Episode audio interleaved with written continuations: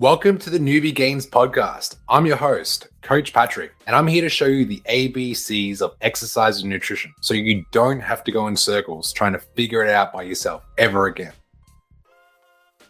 Welcome back to the Newbie Gains podcast. So, today's episode, we are talking about the best way to lose weight as a newbie. Okay, so when I first started a very long time ago, back in 2006, when I first started learning how to exercise, one thing I did understand was I knew I had friends to teach me how to lift. So I'd go to the gym, they would show me how to bench press, show me how to squat, show me how to warm up, and show me how not to injure myself. Some people knew what they were talking about. Some people had no idea what they were talking about, and it was very sporadic. So I never really had any consistency, but it got me enough knowledge and experience to at least get some small wins small wins like okay when i go in the gym i know what i'm doing. Okay when i go in the gym i know how to use this machine. Okay when i'm going home i know that i need a protein shake afterwards to recover from my workouts. Like i knew some of the basics. So the biggest problem was was that i didn't know how to really optimize my results meaning i didn't know what to eat. Like my friends would say eat more protein. I inherently knew what protein looked like chicken eggs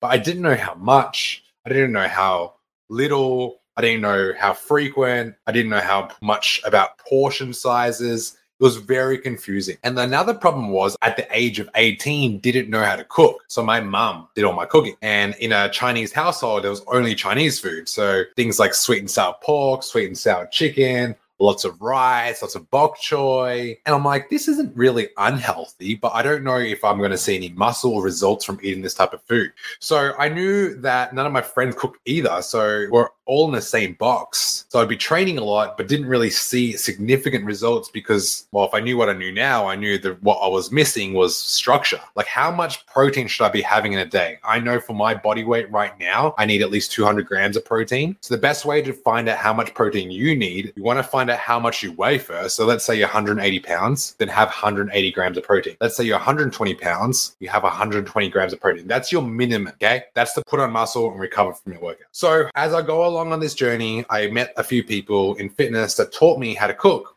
Like my first trainer at the time showed me how to like cook food. Like she would come to my house help me like boil chicken help me poach chicken help me chop up my vegetables all these little basic things that my parents didn't teach me because i didn't really have the time or really didn't really find the need to show me because they would just cook for me. And that's the chinese household right? I'm very thankful and grateful that i had people in my life that were able to show me how to like chop the vegetables don't cut my fingers how to not overcook my chicken, how to put spices and sauces and texture to make the food so scrumptious and nice where it's not healthy, boring food. It's healthy, high protein, tasty food. And that's where all the goal is. So I was a complete newbie in the kitchen. Okay. So I'm going to show you my five tips on how to help you lose weight, even if you're a newbie. I started as well and I was able to get some results. And if you have a friend or you know someone that knows how to cook, like that's going to help. All right. If you're trying to lose 10 kilograms or 100 kilograms, these are my five tips to help you lose some weight or even put on muscle. So, number one, you want to eat more fruits, vegetables, and whole grains. These foods are high in nutrients, low in calories, and they're all designed to help you still fuller for longer and still be at a caloric deficit to help you lose weight. Fruits like banana, apple, peach, vegetables like broccoli, cauliflower, capsicum, spinach, kale, whole grains like oats, quinoa. These are the type of foods that you want to have majority of the time you're eating. That's the first tip more of the good foods. Number two, limit your intake of added sugars because that is going to one, spike your insulin, which means your blood sugar levels rise. And when it rises, you have this hit of energy, but then it drops and you're constantly looking for that next hit of energy. And that only happens because when you receive sugar and glucose to the body gives you that feel good feeling. That's why sugar is a drug. Okay. So you want to limit your intake of added sugars. This is going to contribute to weight gain if you have too much. Consume sugars in moderation. I tell all my clients that 50 grams of sugar is max. Number Three, drink plenty of water. Okay. Staying hydrated can help you feel full and may also help you with weight loss because instead of saying, Hey, I'm hungry, no, you're not hungry. You're using food for energy. Whereas what's happening is you're dehydrated. So if you just drink a gallon of water, you're going to feel way better. A very simple tip. And I believe, having worked with thousands of individuals, that it's not the lack of education that they don't have water. It's not the lack of education that they don't need water.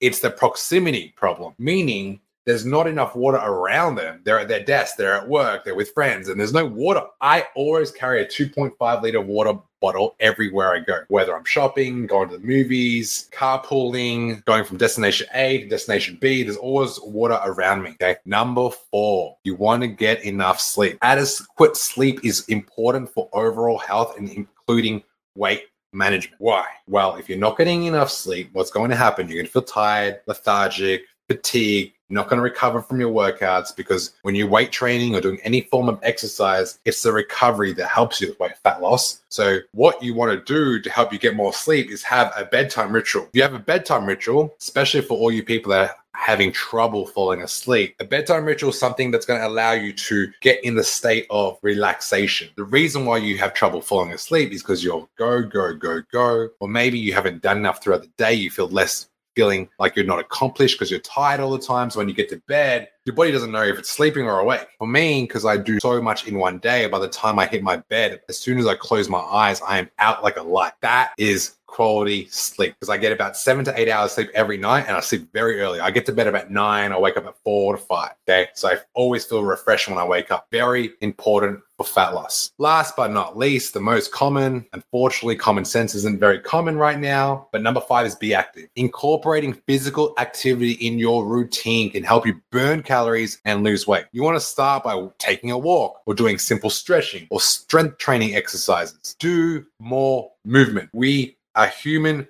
beings, not human sittings. Okay. We do things. We don't just sit there and do nothing. Okay. So studies have shown over the last 20 years that as humans evolve and technology is paramount in someone's life, we're more designed to become lazy because everything is so easy accessible. If you want to buy food, you just order it on your phone. Okay. Me and my girlfriend and my friends and my brother, when we buy food, we walk to the shops. If I need to go to the grocery store, I will park far away. I will do whatever it takes to incorporate more movement in my day. Instead of taking the escalators or the elevators, I walk the stairs. All these little rituals and habits add up. Next time you look at movement like, oh my God, how do I move less? That's the wrong narrative. How can I move more? Okay. Here's a good step. Start by doing 5,000 steps. No pun intended. Okay. 5,000 steps a day. The average is 10,000. You get to 10,000 that that's your new normal. So let me recap the five tips to help you lose weight. You're trying to put a muscle, 10 kilograms, 100 kilograms of weight off. Number one, eat more fruits, vegetables, and whole grains. Number two, limit your intake of added sugars. Number three, drink plenty of water. Four, get enough sleep. Five, be more active. Let me know which one is most important to you, which one you're going to implement moving into 2023. These are all the habits that are our foundation to changing your life. Thank you so much for listening on this podcast. This is the second episode of the Newbie Gains podcast. If you're getting any value from this podcast or my last one, scroll down at the bottom of my episodes on the podcast app and leave me a review to let me know what you think. I love reading feedback on what you found most valuable. Thank you so much for tuning in to the Newbie Gains podcast, and hopefully you got some inspiration. If you did, and you want to learn more on how me and my team can help you start getting fat loss results, DM me transform on